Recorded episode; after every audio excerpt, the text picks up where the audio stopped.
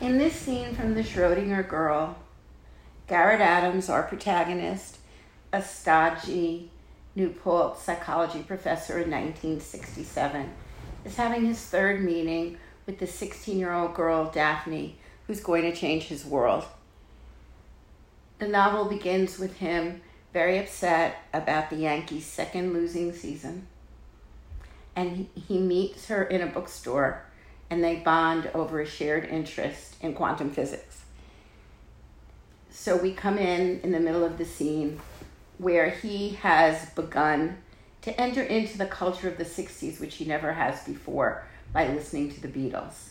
And he says, Yes, I've been listening to the Beatles. As I said this, I realized that I really liked the group. I may have begun listening to them as a way to share Daphne's world, but with repeated listening, I'd become a fan. I liked the Beatles. Doing a little research, I had revealed had revealed that even Leonard Bernstein made admiring comments about them, though maybe it was pedantic of me to care about that. In my life, I love you more. I concluded the song. I didn't feel romantic love for the pint sized philosopher in front of me, but she was my guide out of the past I'd been living in, right down to her stained fingers. How do you do your seascapes? I ask. Pale, lilac, and turquoise. I have a friend who runs an art gallery. They had an exhibit of watercolors that I read about in the Times. The gallery's only about a block from here. Let's go. The West 50s hosted a gaggle of galleries, and we could visit several. I knew a woman who worked at the Forrester Gallery. She was actually someone Jerry had run across. Caroline and I had gone on one lackluster blind date and then decided to pursue only friendship but neither of us had called the other since then. My Schrodinger girl promptly got up from the table, lifted her plum colored large crocheted shoulder purse from the hook. The rich shade enhanced the red glints in her hair and the deeper emerald glints in her eyes. We walked several blocks. Our pronounced height difference made talking impossible. I had to slow my pace to allow Daphne to keep up. I'd forgotten how small she was. She trailed me by a few steps, no matter how much I slowed my pace. When we arrived at the gallery and I held the door for her, I could see that the sun and heat had reddened her cheeks. She presented a canvas of jeweled tones, emerald eyes, auburn hair, purple purse, and reddening cheeks. The very brisk walk had taken her breath away. Caroline saw me immediately. In contrast to Daphne, she wore elegant black. Her slim cut mid thigh mini dress showed her endless slender legs. Her black hair was twisted up in a casual updo, held in place by a sterling silver hair ornament. Caroline, a woman at her peak, appeared to be working hard to stave off a creeping disappointment in life. Our one date had revealed that we were fundamentally mismatched.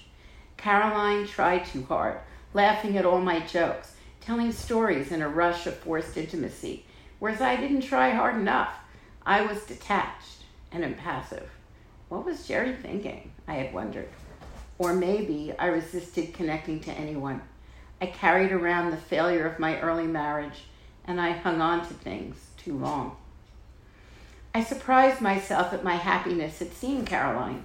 She strode across the gallery, took my right hand, and in a musical contralto voice said, How great it is to see you! And who is this? Daphne glanced up, and I could hear Caroline's loud intake of air. She stared at Daphne with an inscrutable expression. Did she think Daphne was too young for me? Well, of course she was. Did she assume we were dating? I thought Caroline and my decision not to date was mutual. Now I could see Caroline was holding her breath, and I wasn't so sure. This is Daphne, a young friend, I answered. And Daphne, this is Caroline, another friend. Is the Katagosha exhibit still here? Daphne's description of her watercolors had reminded me of her painting, the paintings of this Japanese artist who painted nature scenes in dreamlike pastels straddling the east west divide. No, Caroline said. We've hung a new show, Galen Green. Have you heard of him? Of course I had. He was a big deal. I had seen his photograph on the cover of Art News several times over the years when I scanned the new periodicals at the library. I've heard of him too, said Daphne. Her cheeks had kept their ruddy glow. Green's work lined the walls portraits, still lifes, some landscapes. We perused the back wall of the small gallery where they hung the larger paintings. We faced a canvas that was about four feet tall by three feet wide, large and commanding. We approached it and stopped cold. Daphne vocalized a loud yelp of extreme dismay, and I could feel her fingers digging into my arm. In front of us was a very appealing nude. Although the painting was somewhat abstract, Green had left enough shape to the features of the young woman to see that she exactly resembled Daphne. Same heart shaped face, small straight nose, and profusion of auburn hair, though the strands draped in tiny plaits not like the riot of tresses of the girl beside me. The nude in the painting startled me with her beauty and with her complete resemblance to the girl beside me. This explained Caroline's odd glance. Caroline must have recognized Daphne immediately. By then, Daphne had stopped her shocked scream and wailed, Garrett, I swear I did not sit for that portrait, and I have never met Galen Green. The artist had named his painting Daphne in salmon and green, punning on his own name, I suppose. Daphne kept insisting, I don't know the girl in the painting. Then she asked, How can she look just like me and have my name too? Chapter 4 We both stared at the canvas. I wasn't comfortable staring at the naked girl who so resembled Daphne, but I couldn't take my eyes from it. The figure reclined on a red divan near a well set table in a room with peach walls. A small meal awaited, laid out on an apricot tablecloth, served on pale celadon green plates. On each of two plates lay what appeared to be a serving of salmon and haricot vert. Everything had been painted in warm tones, except the plates and the green beans. The artist had rendered the model's skin a pink alabaster and her breasts with rosy areoles. Although some of the detail of the painting had been sacrificed to the abstraction of Green's work, I couldn't escape the resemblance of the subject to Daphne or the power of the portrait. Galen Green had painted a remarkably successful painting. Daphne hadn't relaxed her grip on my arm. Several other gallery patient, patrons sneak surreptitious glances at Daphne beside me and at the girl in the painting their eyes confirming what she and I saw. I could feel her discomfort growing. I turned to her and asked, Would you like me to ask Caroline about the painting? She nodded. Caroline stood at the front of the gallery to greet incoming visitors. When I approached her, she said in an almost natural voice, Your young friend is so lovely in her portrait. Green has captured her. But she insists she never sat for the portrait. She feels quite upset, actually and mystified. How can that possibly be? Caroline questioned. Not only is the girl in the portrait her identical twin, but they share the same name. I know, but she's so adamant. I asked Caroline a few questions. Yes, she had hung the paintings.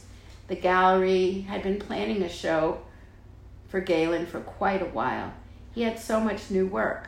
She confirmed that Daphne and Salmon and Green was the last canvas. It had been completed just a week or so before the show opened, brought down after the rest of the collection. It's good, don't you think? she asked. Matisse, through the lens of abstract expressionism. I do think it's good, I answered. I asked her about Galen's model. I don't know anything about her, she said. Do you think that's her real name? It could be, she mused, but in the history of painting, there have been many other Daphnes. Pollaiuolo, Trevisani, Tiepolo, Albani, Waterhouse each have a Daphne painting, for example. And of course, the most famous is Bernini's sculpture. I forgave Caroline for showing off a little. Not only was she trying to get her bearings in an unusual situation, the memory of our date must have added to her unease since we hadn't seen each other since then. I didn't recognize any of the artists' names, and I didn't think I'd ever seen those works. My mother liked to take me to museums and galleries as a day out, but I had never made a study of art. I did remember that in April, when I'd met Daphne, she mentioned a myth concerning her name. I saw Galen when he came to inspect his show, Caroline volunteered. He didn't say anything about this painting or its model. So you have never seen the girl in the painting? I asked. No, never, she answered, shaking her head no for emphasis, although I would swear I had seen her today. Maybe I should talk to Galen Green because my Daphne is so upset. Could you put me in touch with him? I'm sorry, but I just couldn't do that, she answered gently but firmly. I'd risk my job. We protect our artists. Of course. Excuse me, Caroline. I turned away from her to go find Daphne, but she was no longer standing where I left her in front of the painting. I shouldn't have expected her to be. The portrait was very unsettling to her. I began to survey the space, but she was nowhere to be seen. She had effectively vanished.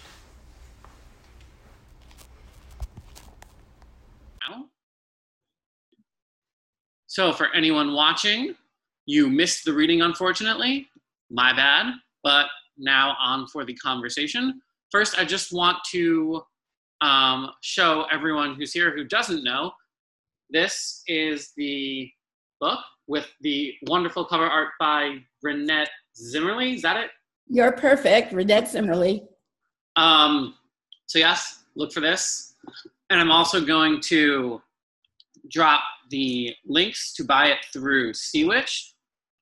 Okay, so these are the, we have IndieBound and also our independent ebook supplier. Okay, so both of those links will support SeaWitch and your local bookstores. So that's awesome. Uh, so, first, I thought uh, you could talk a little bit about the genesis of the book. Um, I'll say briefly, I, you when you first started, it was a really different book with kind of the same idea. Uh, someone splitting off into different iterations, following uh, five different versions of the same person in different lives, uh, branching timelines, kind of thing. So, can you talk a little bit about how that initial version transformed into the published story? Sure. Both this and my next book, which is called The Fibonacci Conspiracy, still looking for a publisher, um, both originated in the same senior observer I had in an early English literature class at Nassau. He was absolutely brilliant and had had a career owning and running a textile company where he made all the Gap shirts, all the Gap white turtlenecks. He refused to make the colored ones because he said it was slave labor, but the white ones were made here. And he did that. And then he took several classes with me. And he described his love for his wife, whom he met when she was 19 and had been with him ever since, with such devotion that I actually became quite envious. And I began this book as um, a consolation to myself what have I gained and learned from not having such a stable life and such a long love and somebody so devoted to me? And my life was so um, fractured that I got the idea of putting myself into five different women and exploring them and exploring the different boyfriends I had through the five different women. Honestly, that was the way it began and I wrote a 364 page book that was that was third person narration of the five of them. And finally got it to Michael Pietsch who I don't know if you guys know but he is probably the most powerful publishing executive in the United States because he runs the Hachette group which oversees like 12 subsidiaries one of which is Little Brown and Company which he was the president of then. And he wrote me a very lovely note back and told me I wrote beautifully, but absolutely no one would read my book. So they were completely not interested. I, he actually went so far as to say I would never have an audience. And that wasn't really the first time I'd heard things like that. So I put it away and got frustrated, as I'm wont to do. Um, and then I took a creative writing class because I noticed that so many people who were being published came out of MFA programs. So I enrolled myself in one. And my first teacher was Kaylie Jones, who is my mentor, fairy godmother, and editor and publisher. And she and the people in the class kind of they didn't exactly share Michael Pietsch's feelings, but I could tell that they didn't like the narration. So this book came about because I decided I to, to reduce the five of them to four and link them through a narrator and have the, the observer be more important because I think people felt the story was very fractured. So that guy, Robert, who I will love forever, he was the one who made me start to write this book. And then the technical issues involved were really what created the book. And actually, Garrett became more interesting to me than Daphne as I wrote the book. Well, I think that's really interesting because Daphne is the unusual one. She's the one with the sci-fi magical realism phenomenon going on around her but it's garrett looking at her and his reaction to that phenomenon that makes the book work um, so i think that's a really interesting thing to to note that observing the effect can be more interesting than the thing itself um, Cool. So um, we have our first question in the chat. Sarah has asked, I'm curious about the Daphne who was cut. Um, would, does it still feel like the same different versions of Daphne to you, Mom? Um, no, be, be, the original novel that I had took her from 15 to 55. And it was like all five of their whole lives. And Kaylie said, no, no, no, you have to put it in two years. Like she was adamant about that. And so I did. I took so much advice from my from my editor, and I'm so glad that I did. I, I think writing in a vacuum is really, really difficult. And that the constant feedback is is invaluable. Well, one thing about limiting it to the two years is that it also makes the 60s setting so so prominent. Um, in the original, which I read, and it was beautiful, um, the influence of the 60s certainly is felt throughout their lives, but would never be as profound as um, as it is when the whole book is set there. So I think that really adds a lot also. Well, you, there were two goals that I had in writing this book. I call myself in my bio a refugee from the 60s. Last night, I don't know if anybody else did, I watched Ringo Starr's 80th birthday party on YouTube. It was so amazing. And it was so great to be back there with all the graphics and the Peter Max type stuff and peace love, which may be irritating coming from rich 80 year old dudes, but it's still fun to see. Um, so I never read, I read so many novels about the 60s and I never read any one of them whose 60s felt like my 60s. And it was something I always wanted to talk about. So I'm glad to hear you say that, David. The other goal that I had was to ask the question of how does consciousness transform? How do we change people from being apathetic, apolitical, and feeling like they're not involved in the process to having them be engaged? So that's why Garrett became so interesting to me because he's the one who has to change. Yeah, totally. And it's by making it someone older, someone who has um, completely resisted all change. The opening scene, he's talking about how much he hates 60s style and colors and things. Um, it also becomes a microcosm of that process, and you see it in sharper relief. So I think that's really cool, also. Great. Um, so I also wanted to ask you how do you feel about um, the role of the myth, the Daphne myth in the novel? Uh, you mentioned it briefly in that passage, and certainly it's there, but it's not a, like a retelling of the myth. So how how do you feel about that now? I guess my book has some science, some myth, some history, some politics, some music, and some art. And I guess for me, every moment is always informed by all those things, and they all talk about the same world, we kind of act like people who talk about myth and people who talk about the Higgs boson particle are looking at different realities, and it's not true. So, one of my goals is to show that these are all descriptors of the same reality. No matter which angle you're looking at it from, you're looking at the same thing. So, I think the myth is there as a trace, and different people have found different paths through the book. Some people pick up on it, some people don't.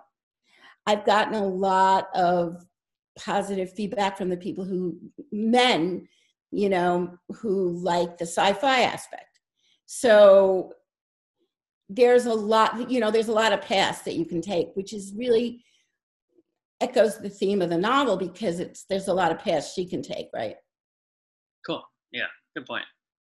Um, well, and that's also shown by Garrett exploring the mystery through science, through music, through art. He deliberately follows all those paths. Um, okay, Kaylie has said, I'm so not versed in physics, but I've been thinking about physics lately. The electrons that are shot through the slits change direction when observed. Could that be Daphne for Garrett? The observer is the observed idea? I think that's wonderful and perfect and always going on the observer effect that when we observe something, it changes, but we change too. It changes us, we change it, and it changes us. And yes, that's the really important experiment that confounded everybody because light was both a particle and a wave, which is really what Schrodinger's, you know, cat parable is talking about. That store, that idea of how can one thing be two contradictory things at the same time. And I think that that's what was so amazing about quantum mechanics. And I think that that is now coming into popular consciousness as something actual people experience. I keep going back to my experience at Nassau because it was very rich. And I taught uh, MDC, which for those of you who don't know is multidisciplinary course, and it blended a lot of disciplines together. And we had to take trainings for each course we wanted to teach. And I took a training for um, MDC 130, which was the postmodern course, and also MDC 101 and all of these which is making of the modern mind and all these ideas came into relief for me there. And one of my colleagues in that seminar said but we don't really feel in a quantum way. We feel in a newtonian way. But i don't like when i was a small child i i intuited the quantum world it's just how the world seemed to me and i got kicked out of my sixth grade classroom for saying it because the teacher, well, he was very polite and he said, why don't you sit in the hall? Because I told him that what he was teaching wasn't exactly correct, that it was Newtonian point of view, that there was no absolute rest or, or an absolute, yeah, rest in, in Einstein's world. And he said, maybe this, you'd like to sit out in the hall for this lesson. So I did. So I do live that reality. And I think more and more people are starting to yeah, you you absolutely see um, that approach creeping into pop culture, and even just in something so simple as references to Schrodinger's cat. You you the past few years, tons of random TV shows have mentioned it and things. So absolutely true. It's definitely started to make a shift. Um, and I also think that as the contemporary world becomes more and more bizarre, the the quantum world starts to make more sense to people.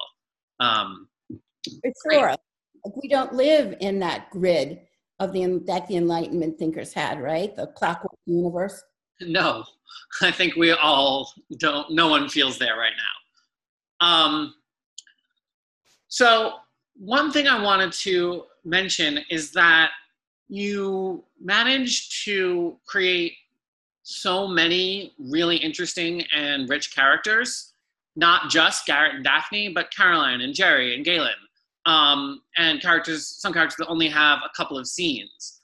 Was there any deliberate act in that, or is it just that they felt real to you and therefore feel real on the page because you imagine them so well? You know, people always ask me about my dialogue. Why is my dialogue realistic? Because they have trouble composing dialogue. And I always say, you don't compose dialogue, you become your character, and then you just talk. So I would call myself a method writer like a method actor so i become those people when i am writing about them so they are as important at that moment as the main characters because they're people and just because they don't have a big role in this particular story doesn't make them any less important than the people who have a bigger role in the story. Absolutely. Cool. Um, we have another question from judy kinney who has mentioned I felt that the myth and Daphne's metamorphosis into a laurel branch invited us gently to entertain an autobiographical reference to the novel. So I'm going to speak mention something that um, for my whole life, mom has been obsessed with the name Daphne as a mirror of her name Laurel. Um, the laurel tree is called Daphne in Greek, so they literally are the same word. Um, sorry. So definitely yes, Judy. Yes. Yes, definitely intentional.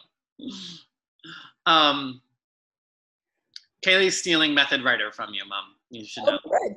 That's such a compliment. I'm so honored. Um, okay, another question from Sham. A lot of lovely imagery from the gallery passage that you read involved references to color. For me, it evoked light refracted through a prism and the small range of the universe that is accessible to us through art. Was that an intentional way of thinking about Daphne? No, but I'm going to claim it was because it's brilliant. So I'm going to steal that from you. Um, but it's definitely throughout the book uh, because of the 60s setting. The mod colors that, Ga- that Garrett hates at the beginning to the bright colors he sees when he's tripping. There, the um, color becomes a symbol for the changing world and the liveliness of the 60s, I think. Well, there are, that's like the Wizard of Oz, right? The yeah. way starts in black and white and then Oz is all in color.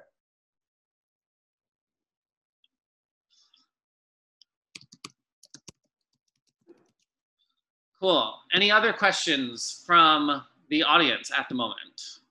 And you can unmute yourself and ask directly. by all means, please. We, we love to have interaction. No, not right now. Okay.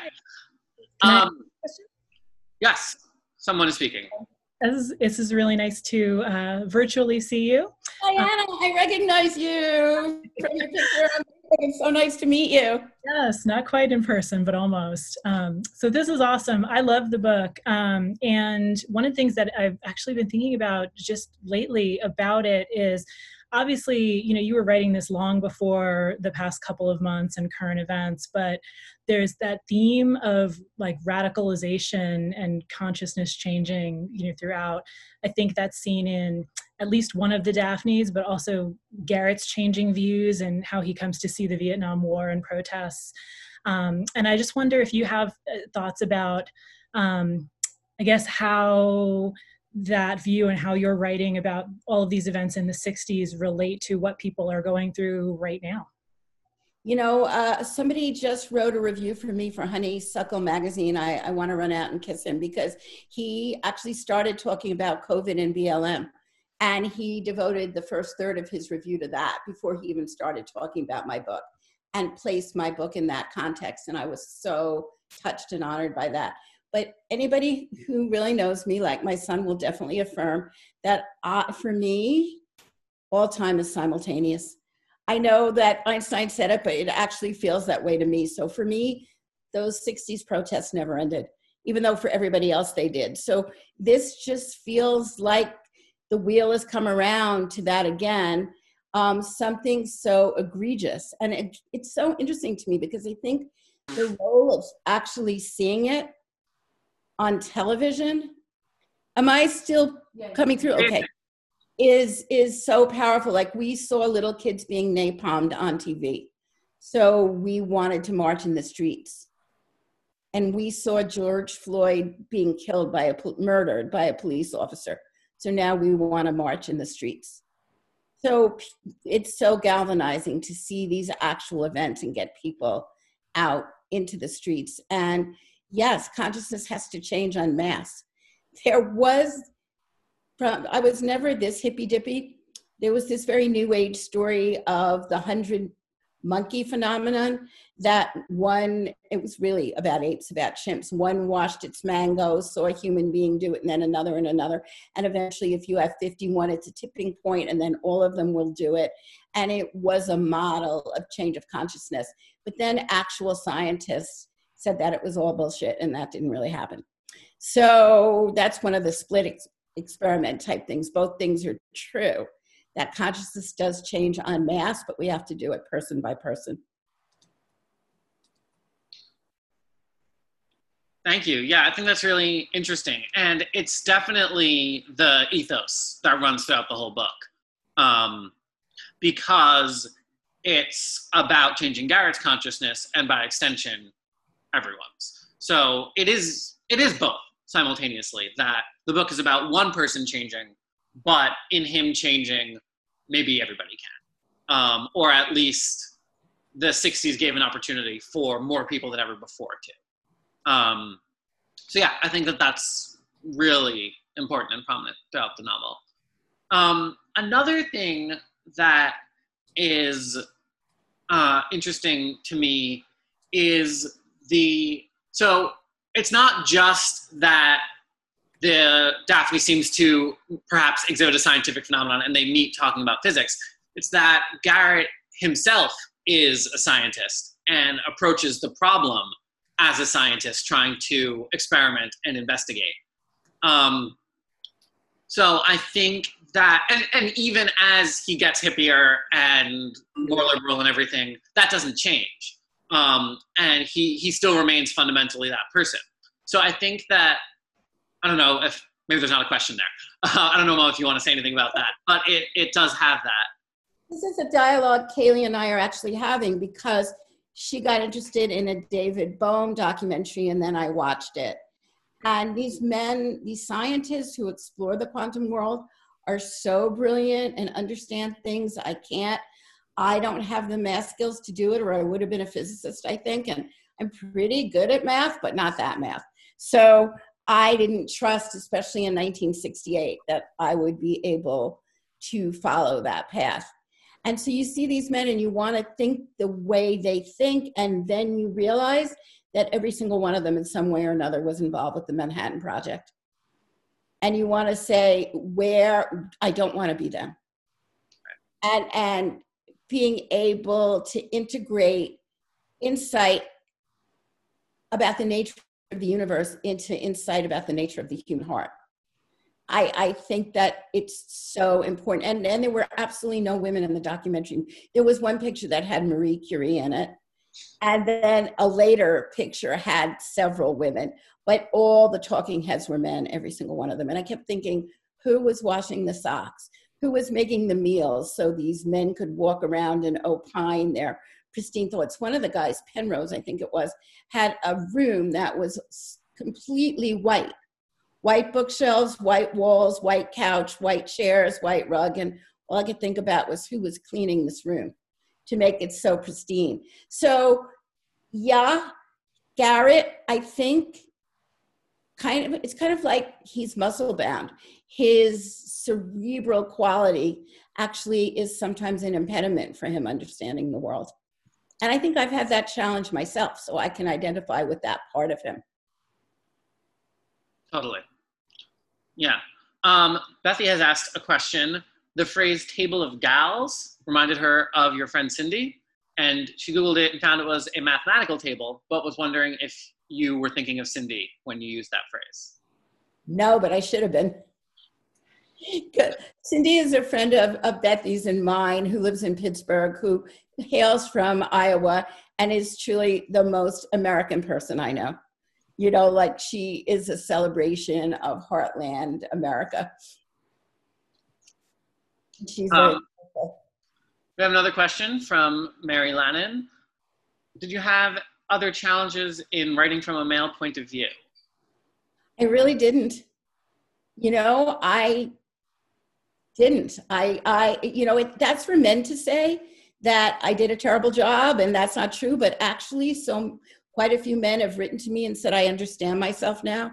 And that was exactly, and it wasn't so much the 60s milieu, it was the, the um, journey he takes to be able to be a husband and father uh, or partner and father, the journey he takes from being isolated, um, from not wanting to engage and being able to just stick his toe and being able to um, accept that responsibility. And I actually wanted it to have a happier ending than it does, all tied up in a bow. And and my publisher also, uh, Kaylie is one of them, and Johnny Temple from Akashic Books didn't like that, and I'm so glad he didn't because I wanted to create this perfect male at the end, and I'm glad he didn't let me.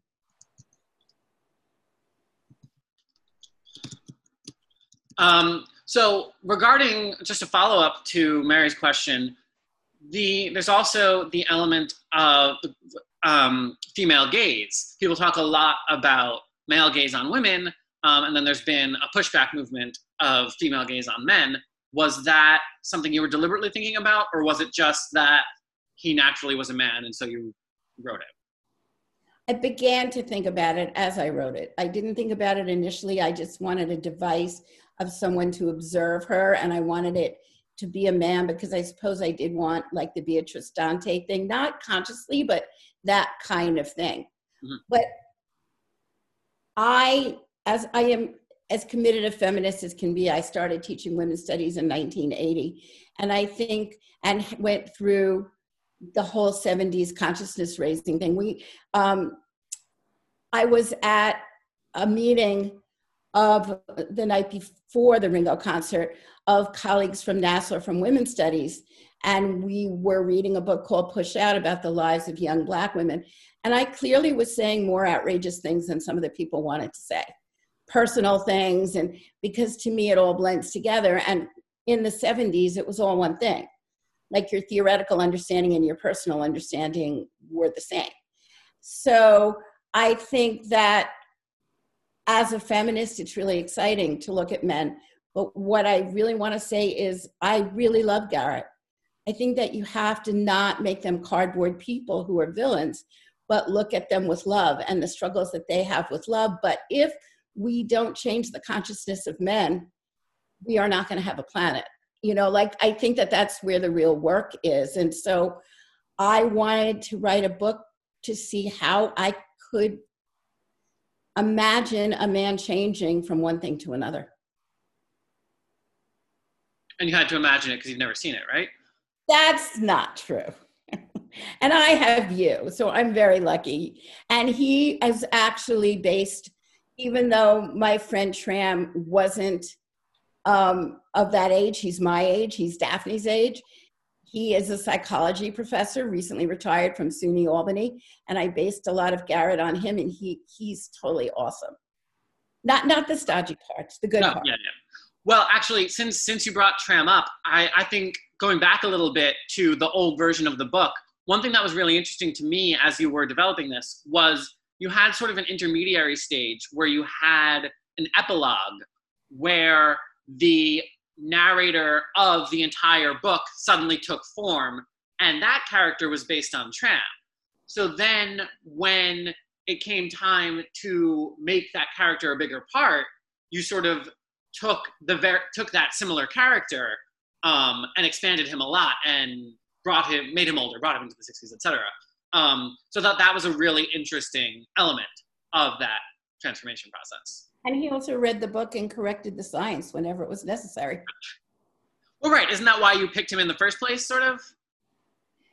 I picked him because I love him, you know, like he's a dear friend and he's interesting to me. Yes. Cool. Other questions? Anyone want to chime in on the video?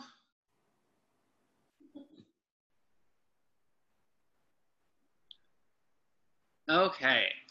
Um, another thing that I wanted to ask about was something that just fell out of my head. Um, I think that one of the really interesting things about it is you we so we talked about the art we talked about the science we haven't really talked about the music despite it being such a huge part of the book um, there are songs mentioned constantly and i think that's part that's mostly just you you know you have such a strong relationship with music and 60s music in particular. But was it a deliberate choice to have that much music peppered in, or did it just happen naturally? Yes. It's the split experiment, the split experiment again. Always. Right? I want to tell a funny story here that the first person who interviewed me after the book was published was a guy named Corey French in Toronto, and it was for a podcast. And he was not comfortable with my claim that the Beatles had changed consciousness. He said, You meant Bob Dylan, right? And he thought that I gave much too much credit to the Beatles, that they were just a bubblegum band. Of course, he isn't my age. I said, You can't imagine what it was like to be 13 and have JFK recently assassinated, and well, 12 actually, and then have, well, you know, and then have the Beatles come to New York. And it was just such a short space of time in between. It's like and November to February. Yeah, November to February. And there they were. And we went, I didn't, but one of my best friends actually went to the airport. And what it meant to fill that vacuum of grief, sadness, it really was an experience of moving from childhood into adolescence without our parents to guide us. It was a new place for us. Mm-hmm. JFK was our parents. He had been killed. To talk about myth, very Oedipal, right? The, the parent was killed, and there we were on our own to wander into a new world. And there were the Beatles to lead us. So for me, I adore Dylan. I, I just adore Dylan, but I would say on a mass scale, a worldwide scale, it would have to be the Beatles, and not just their words, their sounds, For their sure. message, their harmonies, their music, their style, their hair, just so much about them. Let a, was the Daphne to my Garrett, you know.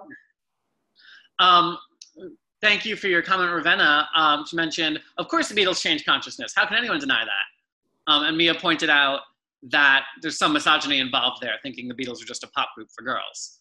Um, Sarah would like you to talk about your next book, and uh, you actually have. She has two completed books and a third she's working on. So maybe you want to tell us about all of those. That's wonderful. The second completed novel is called The Fibonacci Conspiracy. And for all my academic friends here, it was about the torturous crap my dissertation committee put me through to get my PhD. And my joke this is kind of the inappropriate things that I say that women's intelligence in the eyes of academic men is inverse to their cup size. So when you have G cup breasts, you have to be stupid. So anything you write that's intelligent at all has to be plagiarized. And their insistence that it was either one of them thought it was crap, one of the men, and the other one thought it was plagiarized. So my question had to be, do I plagiarize badly? Like, like what is the solution there? And I changed a lot of details, like it's not autobiographical, but the experience of what they put me through, and it's it's funny because I thought the book would only work if the villains were funny.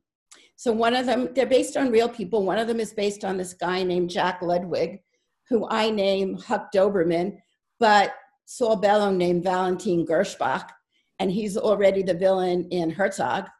So he can be a villain in another book. And I gave him a funny name because I think villains can be funny and should be funny. And it shouldn't be too heavy. So uh, now that I'm querying agents, I kind of described it as um, Naomi Wolf meets um, Helen Fielding, who wrote Bridget Jones' Diary. Mm-hmm. So it has a very breezy pop culture, but but that idea of what happens to women's work and women intellectuals and how they're suppressed, and actually you know, I had a wonderful career at Nassau, and I'm really happy I ended up teaching there because I love my students so much. But really, with the kind of abstraction I was talking about, my dissertation was about Pynchon. I really could have applied to different kinds of schools, but they really did actually destroy my confidence. And I should say, two years later, I got a letter from University Microfiche that I'd written the best dissertation in the United States in 1967, 1987 and they didn't even want to give me a PhD, these guys. So I wanted to write a book about that. So that's the one completed book. Another is a memoir that takes me from zero to 18. And the themes of that book are how maternal neglect and abuse really fold into misogyny and how it, it kind of blends seamlessly into men's abuse of women when a girl is abused by her mother and the seamlessness of that transition. I think that might be more lyrical, more lyrical than my novels. The novel I'm working on now is just so crazy. I don't know what to say about it. It it is going back to Kaylie's thing about physics. It's about paired particles, the way one particle in one part of the universe can spin from negative to positive, and its pair will spin from positive to negative, and nobody knows why. And they're too far away from each other to communicate because the communication would have to then go faster than the speed of light, which is impossible. So I, again, the device that I started to use to talk about the story I wanted to tell about these three people who were interconnected in a way they didn't know has now started to be eaten up by the device that I created to connect them. And right now it's about a woman, an ibbur, which is from Yiddish folk tales, which is like a Dybbuk who's a spirit who inhabits somebody else's body to do bad and ibbur inhabits somebody else's body to do good. And she has been in the Holocaust and died in Auschwitz, and she finds herself sitting in a cafe in Montreal in 1985 without any intervening consciousness, just sitting in an old woman's body, sitting in the cafe, not knowing how she got there or what she's doing there. And she hears, as she's entering the, ga- the gas chambers, she hears Leonard Cohen's song, Dance Me to the Music of Your Burning Violins, which he did play, which he did write about the Holocaust. And she meets him in this cafe, and he said he wrote the song because she came to him in a dream. So I have no idea where that came from. It's really weird. I don't haven't met an ibbur in real life. As far as you know. As far as I know.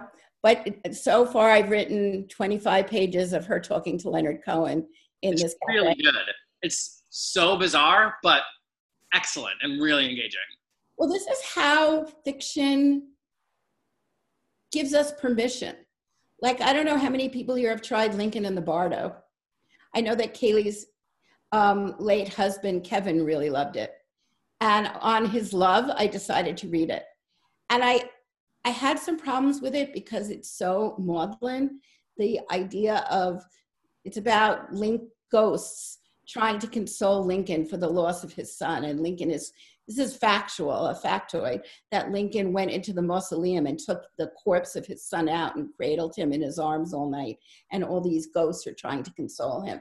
And I didn't like the maudlinness of the emotions, but the permission to write the weirdest things you possibly can and still win the Man Booker Prize.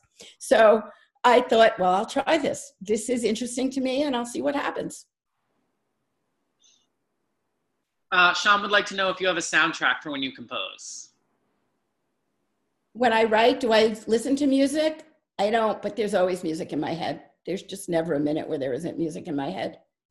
Yeah. Um, I, you know, like all these questions on the internet that people are diverting them with. If you could have one skill that you don't have i would play the piano unbelievably well and david will tell you i'm actually pretty terrible. No comment. Um, any other questions before we wrap up? Um, hello.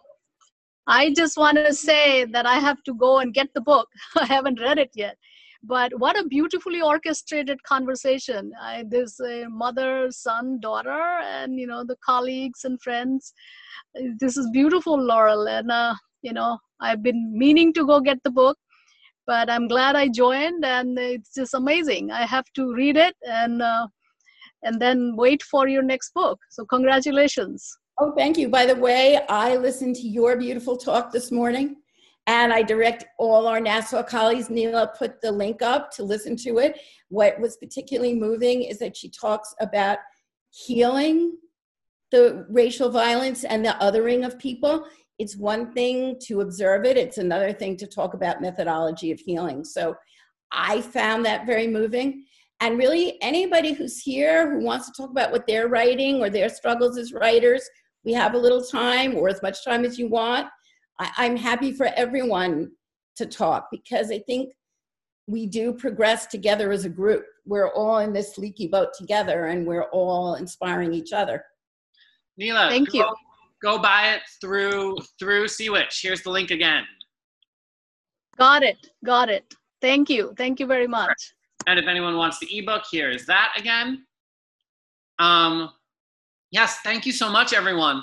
Um, once again, our next talk is Aspen Matis on July 11th, I believe.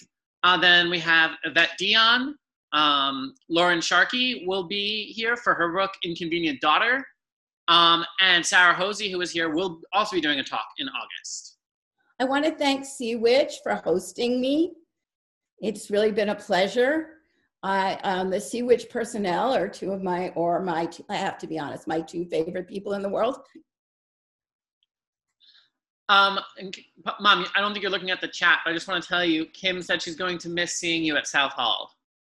Oh, I'm going to miss seeing everybody. I hate retirement. You all know because I put it that I didn't want to. I absolutely did not want to. I just didn't feel everything converged and squeezed me like through a toothpaste tube to make that decision.